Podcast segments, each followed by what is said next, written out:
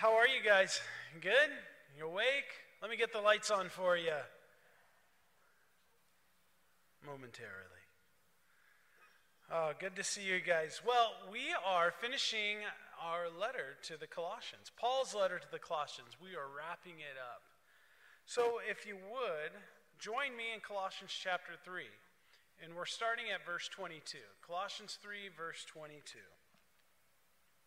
Bondservants, obey in all things your masters, according to the flesh, not with eye service as men pleasers, but in sincerity of heart, fearing God. And whatever you do, do it heartily, as to the Lord and not to men, knowing that from the Lord you will receive the reward of the inheritance. For you serve the Lord Christ, but he who does wrong will be repaid for what he has done, and there is no partiality. Masters, give your bondservants what is just and fair, knowing that you also have a master in heaven. Continue earnestly in prayer, being vigilant in it with thanksgiving. Meanwhile, praying also for us, that God would open to us a door for the word, to speak the mystery of Christ, for which I am also in chains, that I may make it manifest as I ought to speak. Walk in wisdom toward those who are outside, redeeming the time. Let your speech always be with grace, seasoned with salt, that you may know how you ought to answer each one. Tychicus, a beloved brother, faithful minister and fellow servant in the Lord, will tell you all the news about me. I am sending him to you for this very purpose, that he may know your circumstances and comfort your hearts. With Onesimus, a faithful and beloved brother, who is one of you, they will make known to you all things which are happening here.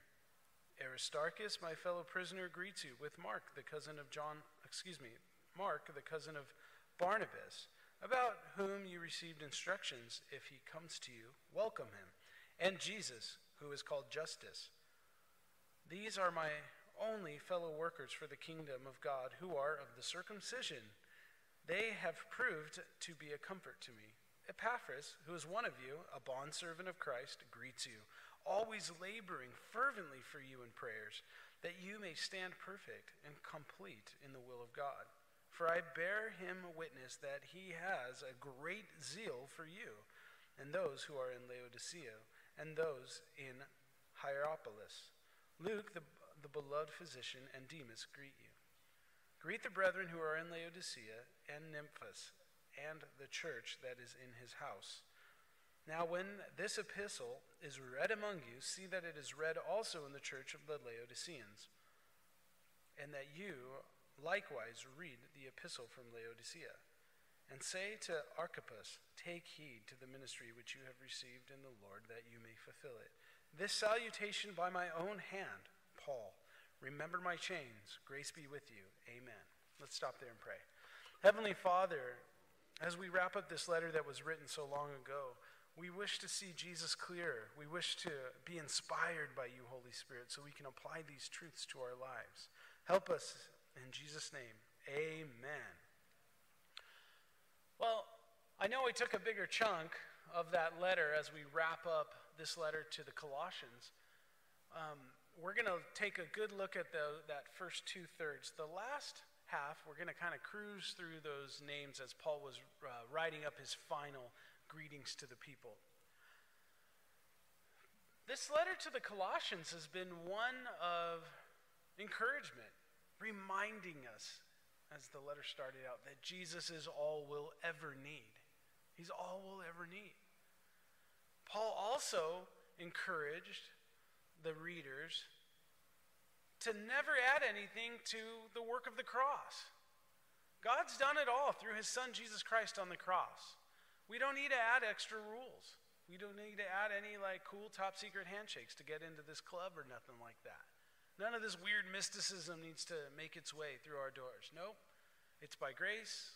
We've been saved by grace through faith. This confidence, this trust in Jesus Christ.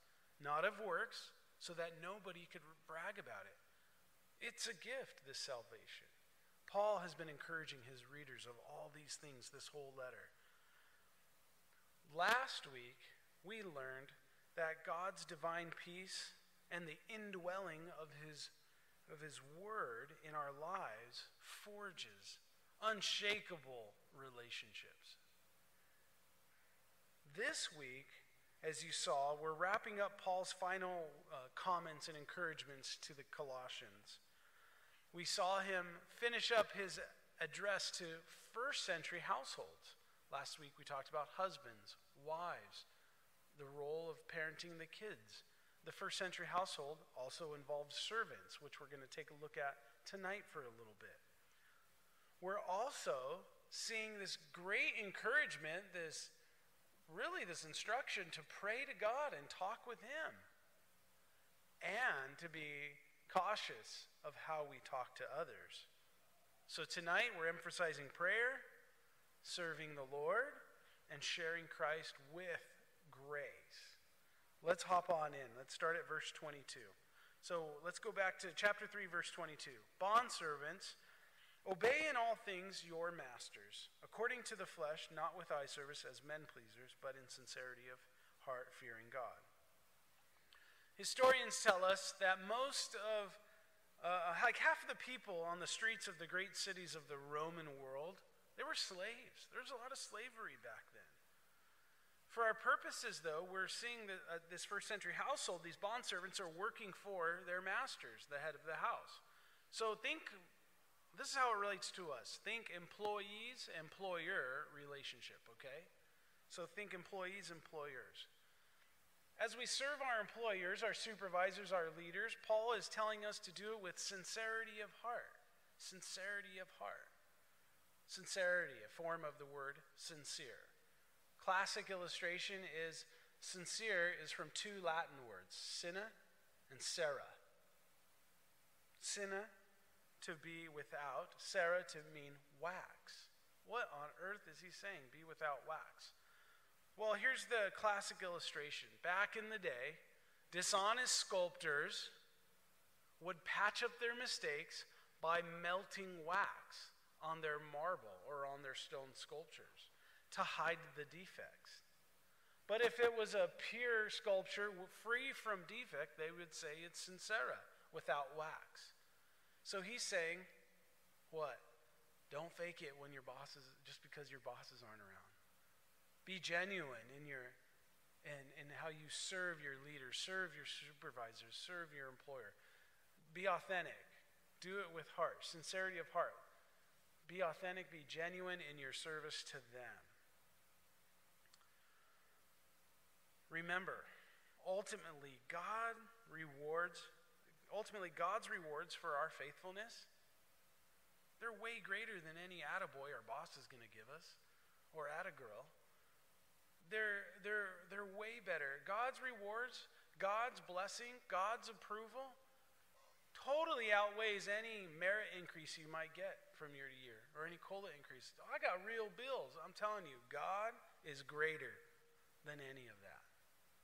So let's do what God says and serve our employers with sincere hearts. All right? And whatever you do, verse twenty-three, do it heartily as to the Lord, not to men. Heartily, genuinely, authentic. He's kind of repeating his encouragement. But this time he adds something. He says, do it as unto the Lord and not to men. Do it as if you could physically see God working and supervising you. He's there. God is what theologians, Bible nerds would call, he is omnipresent, which means he's everywhere all at the same time. Not to bully you or to put you under a magnifying glass and pick on you. He's just saying, if you're going to be working out there, guys, work as you love Jesus and you have Jesus in your heart. Show them what a believer in Jesus Christ, how they serve in the role that God has you in at this time and purpose. Serve like Jesus would. Serve with sincerity of heart. Verse twenty-four. Knowing that from the Lord you'll receive the reward of the inheritance, for you serve the Lord Christ. Okay? So we just read this. So I'm going to read it again. Knowing that from the Lord you will receive the reward of the inheritance, for you serve the Lord for you serve the Lord Jesus Christ. Christ is actually his title, if you guys didn't know that. It's not Jesus' last name. It's his title. It means Messiah or the Anointed One. Remember what I just said? God's rewards for our faithfulness far outweigh any attaboys or attagirls or merit increases or cola increases or any other cash they might throw at you. So serve as you're serving unto the Lord. For you will receive the reward of the inheritance, for you serve the Lord Christ. Remember what I said at the beginning of my sermon. It's by grace we're saved. Okay? You can't work for your salvation. I just don't want anybody to be confused. As I read it again, I thought, ooh, I would hate for someone to be uh, confused that if they're working for their boss in a really good way, that they are going to receive salvation. No, no, no. He's saying, man, you got you, that's done. You don't have to work for that. That's done. That's free. That God took care of that on the cross. This is from salvation. We're serving our bosses with a, a sincere heart. Okay, knowing that we get blessings from the Lord. That's all that's saying in verse twenty-four. In fact, we can just rest assured. The things we do for our supervisors never go unnoticed. Have you met my boss? I'm telling you, things you do for your... No, I don't mean my boss. My boss is legit. I love working for my boss. I don't want to get any confusion out there. Ed Ray's the best. He's watching. The best guy to work for. I'm serious. I mean that. But if you think for one second that you're good... Your genuine sincerity, your hearty work goes unnoticed? No way. That's a lie from Satan, because check it out. If you're serving unto Jesus, the Bible says, so, my dear brothers and sisters, be strong and immovable. Always work enthusiastically for the Lord, for you know that nothing you do for the Lord is ever useless. It's never in vain, anything you do from the Lord. And that's from First Corinthians fifteen fifty-eight. First Corinthians fifteen fifty-eight for those that are taking notes. Jesus notices. Not only is he everywhere all at the same time, omnipresent, but he is, another Bible nerd term, omniscient, all-knowing. He's also all-powerful. So he's everywhere all at the same time. He knows everything and can comprehend anything. And he's all-powerful. He sees what you're doing. He sees you. Verse twenty-five. But he who does wrong will be paid for what he has done. And there is no partiality. So if you decide to do wrong, you're going to get paid for the, paid back for that too. Well, Pastor Rick, that sounds a lot like karma. It's not. Well, that sounds a lot like... You know, what goes around comes around. It, it's not. What this verse is saying is that we have a loving, perfect, heavenly Father. And he disciplines his kids when they need disciplining. Does that mean punishment? That doesn't sound too good. I don't know about this whole Christianity thing after all.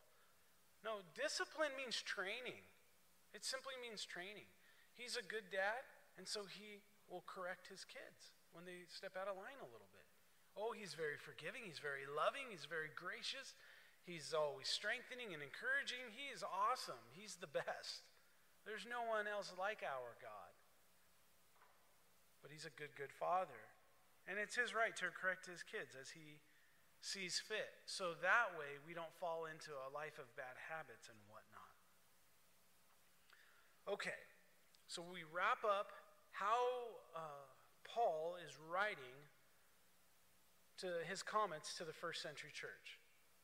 Excuse me, the first century household. Okay? Last week we talked about the husbands, the wives, the role of kids, and how we correct our kids. We just finished up the, employ, uh, the employee to employer relationship. Now let's look at it the other way. Verse, verse one.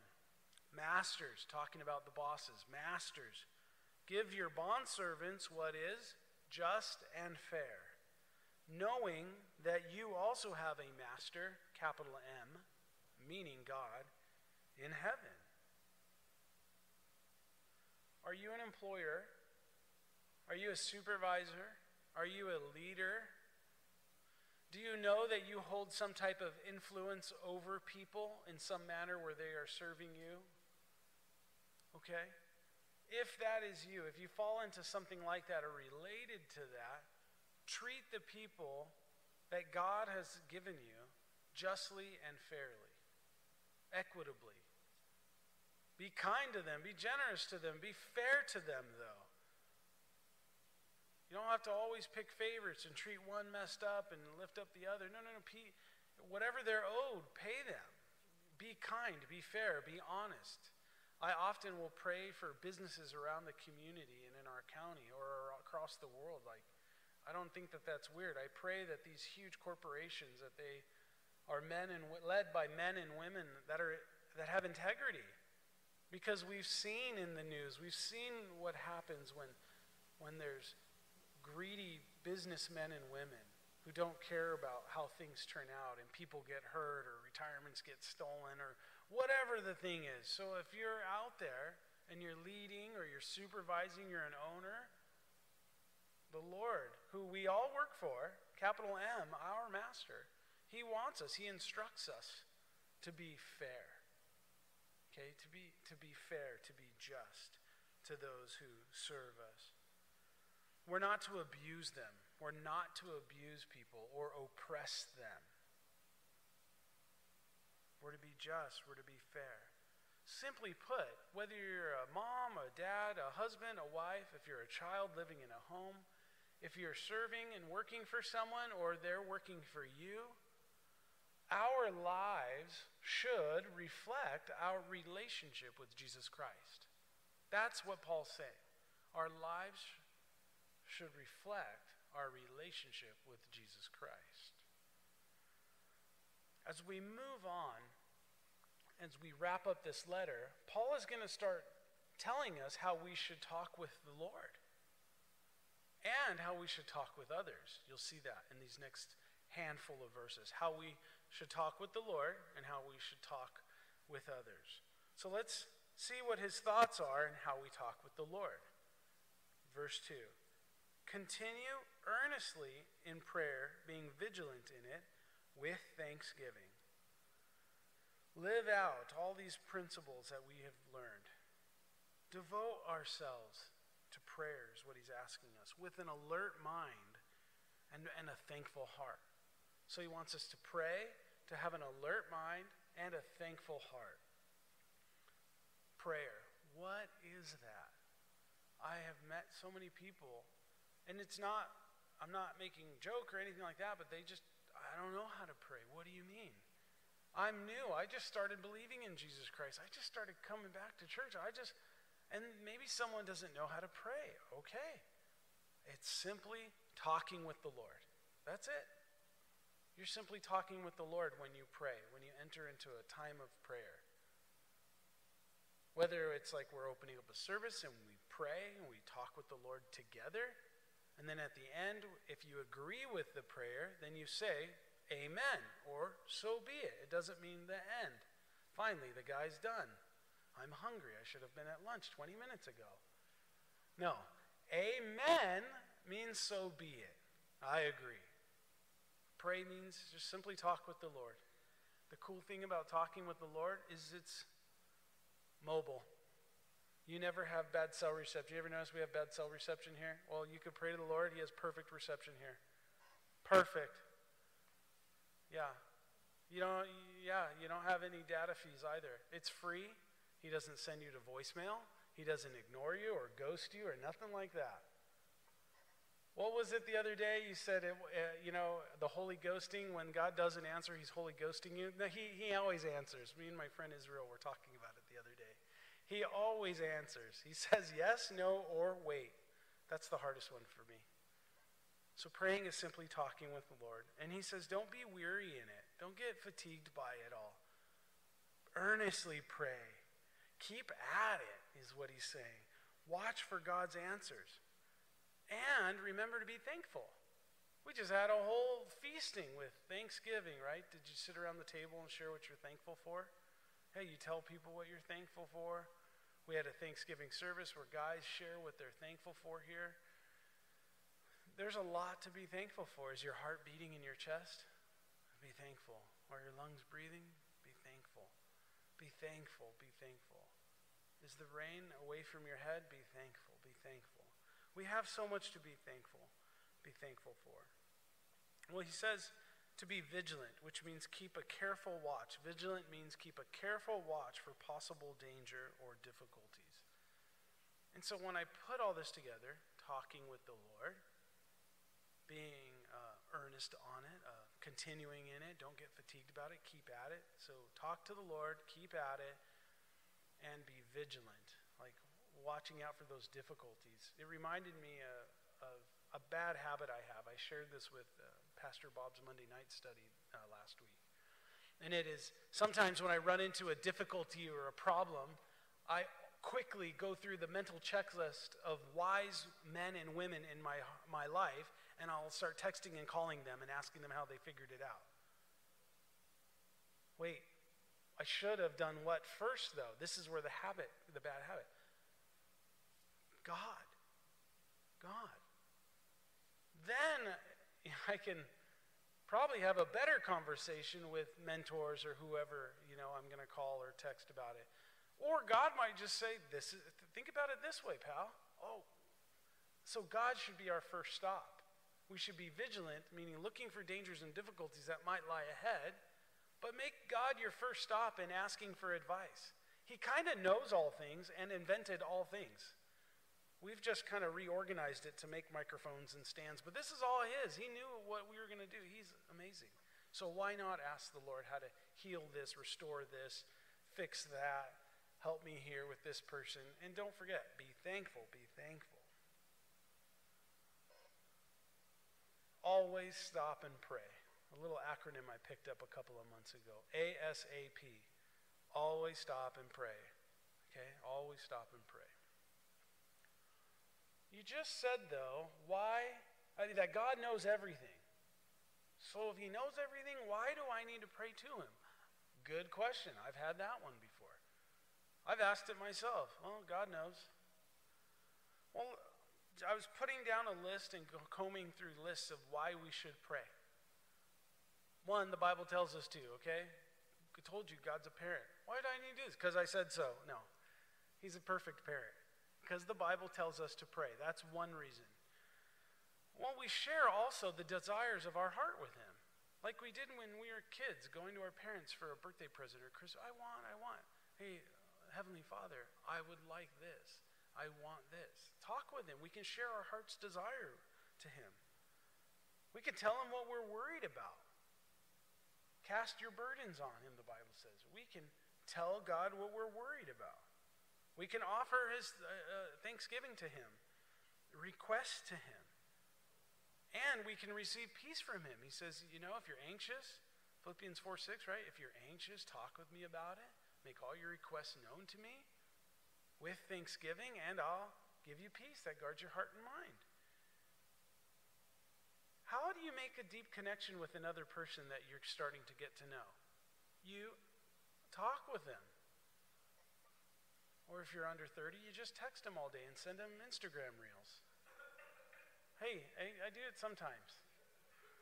But you mostly talk with people, right? You get to know them. You send them messages. The Lord's not going to send you to voicemail. He's not going to ignore you. He's going to talk with you. It help, prayer helps us forge a uh, deeper connection with the Lord. You're talking with God, not at God. With him. It's, prayer is not just you send it up and it's like, well, I hope he got the letter. No, he converses back with you. How? Through his Holy Spirit. That's in you, believer. Through his word. I've never heard the Lord audibly, like you can, like I can hear myself through the speakers. I, I've never heard the Lord that way, but I have had thoughts that weren't my own. Now you're just sounding crazy. No, I'm a believer in Jesus Christ. And if those thoughts line up with God's word, I trust that it's him speaking to me. And then when it works out like better than I could have ever planned it, I'm like, see what I did, guys? No, I go, praise the Lord. Praise the Lord. He's so good. Prayer helps us to recognize that you're not God. That's one thing prayer does for me. It helps me recognize I'm not God. But he, through prayer, he gives me this like strong encouragement. Because I don't know how people deal with some of the most tragic circumstances that they deal with, that I've seen them deal with, if not for their prayer life, their life of reading God's word, their life inside the body of Christ, the fellowship. And God is working through each of these things. And they're, and I've seen people endure the craziest, most scary circumstances I've ever seen them endure, uh, seen a human being endure. Because they have a connection with the Lord. They keep open dialogue with the Lord. They keep an open Bible with the Lord. And they keep open relationships with people of the Lord. Key word, the phrase, the Lord, and being connected to him. It's okay to pray. Prayer is so cool because you can share the most intimate details with the Lord that you would never share with anyone else.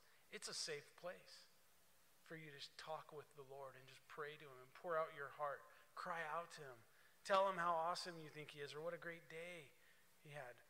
You had. Pray and trust that God is with you. Then Paul throws in some requests for himself right here. So he's like, guys, do all this prayer. And by the way, meanwhile, pray for us too. I love it. Pray for us.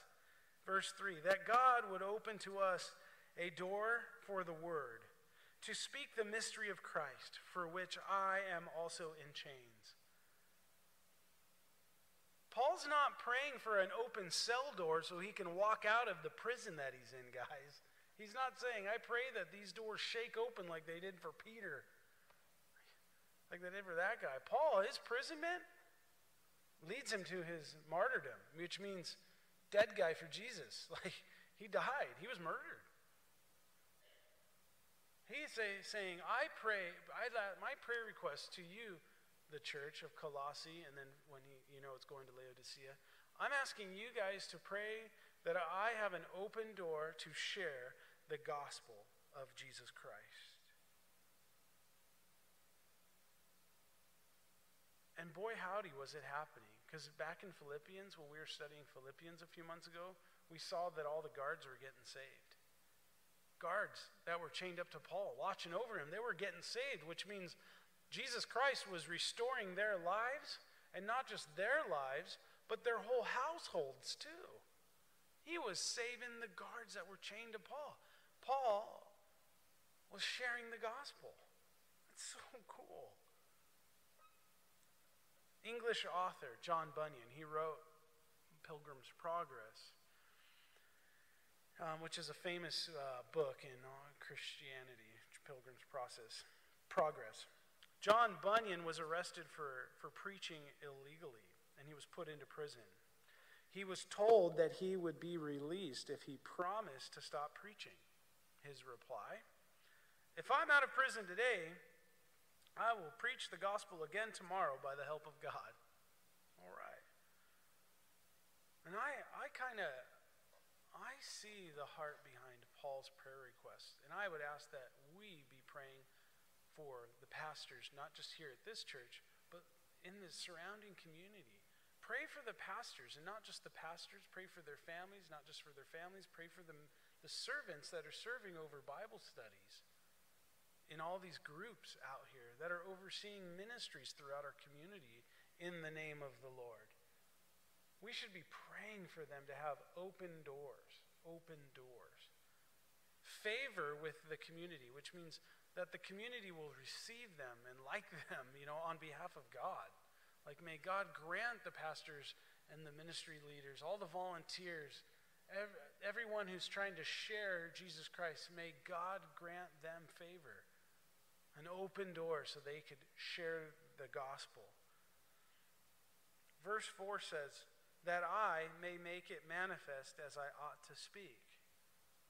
So he's praying for an open door, but now he's praying for the clearest, most effective words to share to the listener, to the hearer.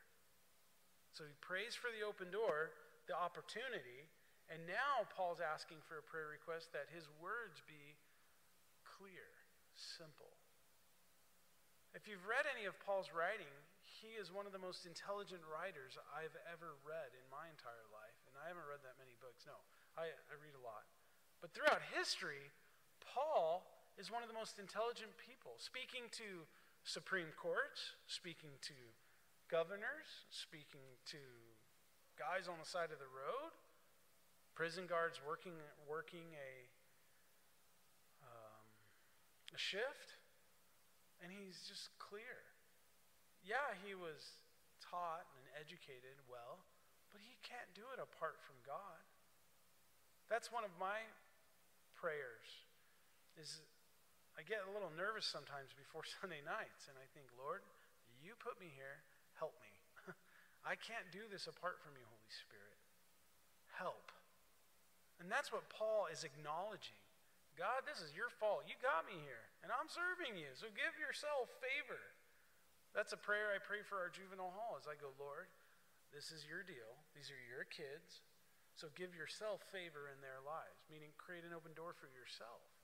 Paul's saying, as I'm speaking, help me do it in the simplest terms possible. The Prince of Preachers, his name is Charles Spurgeon. And he says in his le in a book, he has a book that he wrote to his students back in like the eighteen hundreds. It's called Lectures to My Students. I'm paraphrasing him. He says, it's easy to teach a smart guy because you can use big words with them, but try teaching a child. You have to break everything down for them. I'm paraphrasing. He says, it's easy to teach an intelligent person. You don't have to define anything. You just use all kinds of big words and they're going to get it. But to teach a child? Ooh, I'll tell you, if you can teach a child, you can teach anybody. If you can survive my junior high, you can teach anybody. I'll tell you that. I know it. If you can survive my junior high here at the church, you can survive any group. They're actually great kids. I love them. You should hear their discussions. They're amazing. So Paul's saying we need to keep it simple. Teach it clearly, share clearly, share clearly. Walk in wisdom toward those who are outside. Verse five, walk in wisdom to those who are outside, redeeming the time. Live wisely among those who are not believers and make the most of every opportunity is another translation. Live wisely among those who are not believers and make the most out of every opportunity. Teach those who are outside. Let's look at that a little bit. Pray that as we grow in the Lord, we don't grow away from those who need the Lord. Pray that as we, church, believers in Jesus Christ, as we're growing in the Lord, that we're not growing away from those who need the Lord. What I'm not saying is, keep that toxic unbeliever who's just destroying your life. Give yourself space. I'm not saying you have to keep that guy or that person close to you all the time, okay? Because, but I am saying that there are a lot of people out there that need to know who the Lord is. In San Bernardino County, I just looked up the population. It's estimated that there's two point one million people in our county in San Bernardino, the largest county in the United States. There's a lot of people who are outside of a relationship with the Lord. So we should walk in wisdom toward those who are outside. We should be praying for the ability to speak clearly to them. We should be praying for open doors to share to them. You see how it's all tying together? Praying for opportunities, praying for, for an ability to talk with them, and praying and loving on them, those who are outside of the fellowship, meaning outside of a relationship with Christ. We're a light, the Bible says. We're the light of the world. Well, Jesus is the light of the world. We are salt and light. If you have Jesus in your life, you have this light. Show it off. Shine it. Redeem the time. Redeem the time, okay? He's not saying you have to maintain a fear of missing out or FOMO, but he's saying redeem the time, which means to buy back the time. How do I buy back this time? Well, he's saying, he's been talking he, about our conduct, our we have to walk the walk, walk wisely, right? We redeem the time. We buy back the, uh, these opportunities. We buy back these opportunities. Paul knows that time is irreplaceable, so he wants us to be wise with our time. Redeeming an opportunity might be setting some time aside and praying to the Lord, praying for others. Redeeming time might be don't wait on encouraging someone who needs encouragement. Don't wait on it. Tell them, be encouraging, be loving, be kind, be generous, be patient. Allow those fruit of the Spirit, fruit of the Spirit to bloom. Paul is encouraging us to be a good manager over the time that the Lord's given us. Be sensitive to the Holy Spirit's nudging. And he says in verse six, let your speech always be with grace, seasoned with salt, that you may know how you ought to answer each one. So he wants us to walk the walk, to live wisely among those, toward those who are outside, meaning unbelievers. Okay? Now he's telling us to um, have our speech seasoned with salt. Thanksgiving. Could you tell when the ham or the turkey didn't have enough salt, or it was seasoned just right? You can tell, huh? Because that is juicy, and you're like, I want more. But if it's not seasoned and it's all messed up, you're like, no, thank you. I'd like to try more of the stuffing, huh?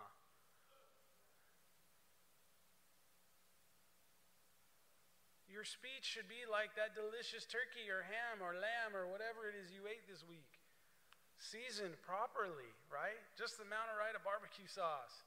Because he wants our words to be appealing. He wants our words to be appealing and, and attractive. He doesn't mean tickle everybody's ear. He's just meaning, hey, you're praying that you should speak how you ought to speak, and you should have it seasoned with salt. But the seasoning is not salt when it comes to our speech. The seasoning of choice is grace. Grace. You don't have to Bible thump everybody and tell them that they're all going to hell. Please don't do that. Just invite them to church, and if, if that's all you got, you're going to hell. If you don't believe in Jesus Christ, no, just come to church Sunday night, Sunday morning, Saturday night, Wednesday night, Monday night. We got all kinds of services here. Or just tell them about the grace of God. We're drawn into God by his love. We're drawn into the Holy Spirit via love and grace. If you go out there and just hammer people that they're going to hell if they don't, right now, sound the, sign the contract that you believe in Jesus Christ. I'm not kidding. I've heard the weirdest things in my life. Walking out of a store, having some guy get in my face that he wants me to prove my faith. I'm all, bro, you should come to our church across the street. Because what you're doing is different than how we do it. It's totally happened right across the street. Our speech should be seasoned with salt, seasoned with grace. Okay, so let's start wrapping up this letter. So we have a ton of, of guys here that Paul lists, his team, if you will. And he's ending the letter by sharing some expectations that he has with his readers, okay? He's sharing some expectations. Remember, tonight where we've been is we've talked about uh, the first century household, what he expected of the employees, how they're supposed to serve their employer, as we serve the Lord with sincerity, authenticity, sincerity in our heart, right? We don't want to fake it or just start working because the boss came around. Then he moved in to talk with the Lord. And we reviewed all these amazing things that happen when we connect with God through prayer. Then he moved into how we should talk with one another, praying for opportunities, buying back the time through prayer, through well-seasoned speech. Not growing away from unbelievers, but as we grow in the Lord, we don't want to grow away from unbelievers. We want opportunities to share with them, okay? The gospel, the good news. That's what gospel means, is good news. And so now Paul's wrapping up his letter. He says here in verses seven, eight, nine, Tychicus, a beloved brother, a faithful minister, a fellow servant in the Lord. He's going to tell you all the news about me. I'm sending him to you for this very purpose, that he may know your circumstances, comfort your hearts. With Onesimus, he's also a faithful, beloved brother who is one of you, and they're going to make you known all the things. These guys are documented for the last couple thousand years as being loved as being serious about their faith and committed to serving the church. That's a great reputation that they've earned. They're, they're faithful. They love the people that they're in front of. I love this. Verse ten, Aristarchus, my fellow prisoner, he greets you. Mark, the cousin of Barnabas, about whom you've received instructions, if he comes to you, welcome him. The only thing I know about Aristarchus is that he sailed with Paul to Rome, which means he also experienced that whole shipwreck with, with Paul that Luke described in Acts twenty-seven. Let me touch on Mark for a bit. Mark. He's John Mark. He's the author of the gospel, yep, you guessed it, of Mark. He's that Mark. He's also the same Mark that bailed out on Paul and Barnabas when they were on a mission once. They were on this whole plan. They had this whole plan to go and serve and share, and John Mark was assisting them. And guess what? Mark bails out. Paul totally gets irritated by the whole thing. It's, it's totally a mess. In fact, Paul and Barnabas, they later on were going on a mission together. Barnabas wants to bring his his his cousin Mark. He says, come on, Paul, let's take him with us. Paul's like, absolutely not. He's a quitter. No, I don't want him to be with us. So they split ways, Paul and Barnabas. Barnabas went with Mark. Classic Barnabas. He's so encouraging. His name means son of encouragement. Paul and Silas went their ways. But time totally matures people, doesn't it? Because look, Paul is totally saying, hey, and when Mark comes, welcome him. Welcome him. What an encouragement to those of us who have failed in our first couple of attempts at serving God. Yeah, it's okay. You made a mistake. Talk with the Lord about it. Let him heal you, restore you, grow you. Man, I'm so glad God's the God of many chances. It's so cool. I love Mark as an encouragement. Verse eleven, and Jesus, who is called Justus, there... Um, these are my fellow workers in the kingdom of God who are of the circumcision. They have proved to be a comfort to me. Jesus, uh, I don't really know much about him. I'm sorry, guys. I couldn't find much about Jesus, so he has a great name, I'll tell you that. Verse twelve and thirteen, Epaphras. We've heard about Epaphras before at the beginning of this letter. Epaphras loves the church of Colossae. He says it right here. Epaphras greets you, always laboring fervently with, uh, for you in prayers, that you may stand perfect and complete. Yeah, we met Epaphras at the beginning of this letter. He's a solid prayer warrior. He's constantly and agonizingly praying for this church. Prayer is a great, required, very important ministry of the church. I love that Robert and the, the kids had that prayer prayer shout out for our Friday's men's prayer. First and third Fridays, we meet in the prayer room and we pray over everything in this church. Luke, the beloved physician, he's talking about Doctor Luke, by the way, who wrote Luke and Acts, most of the New Testament. Greet the brethren who are in Laodicea and Nymphas and the church that is in his house, verse fifteen. Nymphas, the only thing we know is that he he was a home Bible study guy. He had a church meeting in his house. Now when the epistle is read among you, see that it is also read in the church of the Laodiceans, and that you likewise read the epistle, which is simply letter, from Laodicea, and say to Archippus, take heed to the ministry which you have received in the Lord, that you may fulfill it. Just a reminder he's giving to this guy, uh, Archippus, that the ministry is not something we actually do for God. It's something that God is doing in us and through us. Take heed to the ministry which you have received in the Lord. So this is not something, the things that we're called to, we're not doing it, for, I mean, like, oh my gosh, God needs my help. No, God is doing the work in us and through us. We get to serve and help the Lord. This salutation by my own hand, Paul, remember my chains, grace be with you. What an amazing letter of encouragement, empowerment in Jesus. We can be encouraged that Jesus Christ is all we need, church. He's it. Nothing to add to the work of Jesus Christ. That's it for the letter of Colossae. Next week, we'll move on into First Thessalonians. So let's close in prayer for tonight. Heavenly Father, we love you. Thank you for the encouraging word that Paul gives the church of Colossae, and that we can apply to our lives, knowing that we can talk with you at any time, that you'll give us the right words to say to people and give them hope in you, Jesus. We ask for every prayer request that Paul was sharing tonight, an opportunity for an open door, great words to speak to listeners that really need you in our community, God, and maybe even in our household. We pray for those who aren't yet believers, God, that you would just minister to them. Maybe that's you. Maybe you've just been on the edge, having the Holy Spirit draw you, and you're just like, how do I do this? How do I have this relationship? How do I have this connection with God? It's only through his Son, Jesus Christ. So if that's you, we'd like to pray with you, a simple, short prayer that we pray. If you'd like to know that your sins are forgiven, if you'd like to know where you would spend eternity after life on earth, then this prayer is for you. You can say it with us out loud, or you can say it in the intimacy of your own heart. It goes like this.